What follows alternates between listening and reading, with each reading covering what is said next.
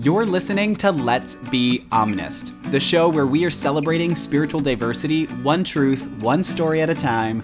My name is Michael Anthony, and I will be your host.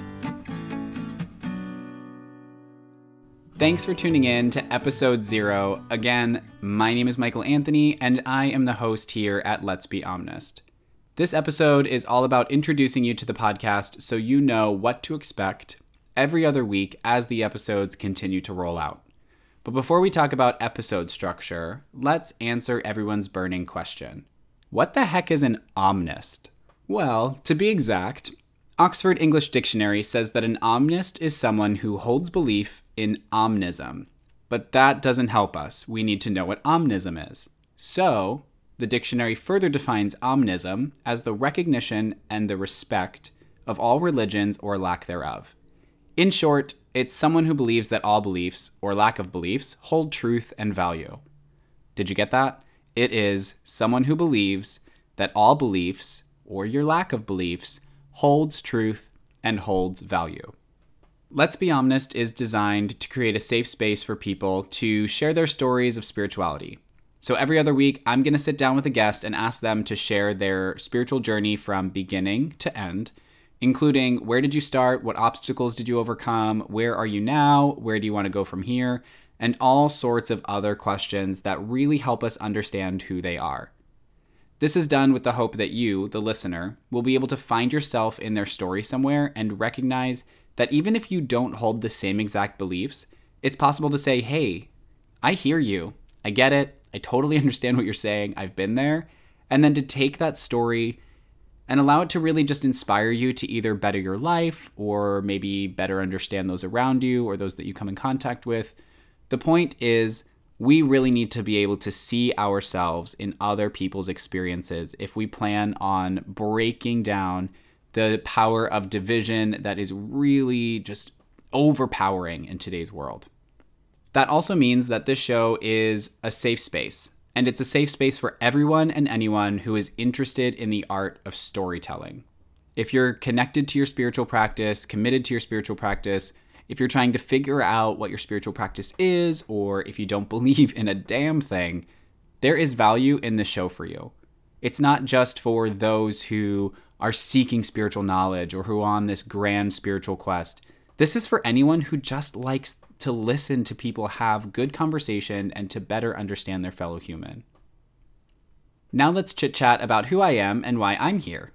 One last time, my name is Michael Anthony. I'm a Libra. I'm an Enneagram 9. I'm a gay cisgender male, and I use the pronouns he, him. I'm a spiritual life coach, I'm an intuitive reader, and on the internet, most people know me by my business name, which is The Diviner Life. I started the Diviner Life somewhere back in about late 2012, but long before the Diviner Life was even a thought in my mind, I actually spent most of my life in the Christian church. And back in those days, I wasn't just attending church on Sundays, I was a heavy part of the team. I was actually on the praise and worship team, which, for those of you that are unfamiliar with those words, I was quote unquote in the band that played music for Sunday and Wednesday services.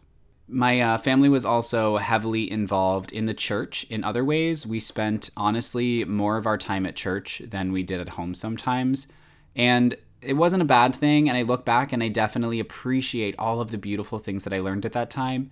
But eventually, I really outgrew the space and needed to seek something new. Not better, just new, something different.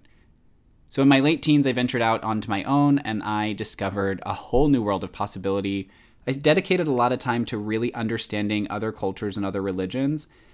And even today, I still feel like I know very little about all of the other options out there, but I felt better knowing that I could find these common threads between one religion and one practice to another. Eventually, I moved to Tampa, and it was in Tampa that I learned tarot, oracle cards, angel cards. I learned all about the New Age and the metaphysical. I had already known a decent amount about these things, I had also read about them previously, but I'd never really dove in or studied or practiced them for myself. So eventually, I decided that this is what I wanted to do full time. I was really seeing that the information I was sharing with friends and family was helping them get better and heal their life in ways that they didn't know was possible. That's when I started the Diviner Life in late 2012. And from there, it's history. Eventually, my husband and I got married, we adopted a dog, and ever since then, I've been meeting with clients regularly to share messages of empowerment and strength and to really help people heal. Because that's what it's all about. At the end of the day, if your spirituality isn't lifting you up or lifting up others, it's probably a good idea to take a deeper look at what else you could be doing. One last thing about me before we let you go. So, we're going to play a quick round of two truths and a lie. I figured that since we're celebrating the spirit of truth and honesty, that a quick game of two truths and a lie is probably one of the coolest ways that I could introduce my guests. But it's only fair that I make my guests play two truths and a lie if I play first. So I'm going to share with you guys two truths and one lie about myself. And then I want you to go leave me a comment wherever you decide on the internet. That can be Instagram, Facebook. You can send me a message, send me an email, whatever you'd like, and let me know which one of these following three statements you think is a lie. Are you ready? First, the very first time that I did a tarot or oracle card reading, I was sitting on the floor of a storage room in a doctor's office. What? Two, the night before me and my husband knew that we were going to adopt our dog, I had a dream about her name and I already knew what we were going to name her before we even met her. Number three, the very first time that I heard the voice of God, he told me to leave the sanctuary, take off my shoes, and come back in because the sanctuary was holy ground.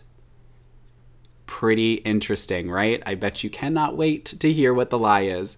So make sure that you come back and you listen to episode one as soon as it's released, and I'll make sure that I reveal the answer. Also, if you love the podcast, make sure that you share it with a friend, a family member, your Uber driver, your barista, your mailman, your neighbor, or whoever else you may come in contact with today. I would really appreciate you putting the word out there that Let's Be Omnist is live. Uh, you can also make sure that you leave a rating or a review on whatever you're listening to this podcast on, because that means that more people will have the opportunity to hear the amazing interviews and conversations that I'm going to have with my guests from here forward. Expect that the rest of the episodes from here forward are going to be about 40 minutes to an hour. Today's episode is short simply because I just wanted to introduce you to the podcast and exactly what to expect. I love you guys. I'm really looking forward to getting to know you better. And until next time, be true, be you, be omnist.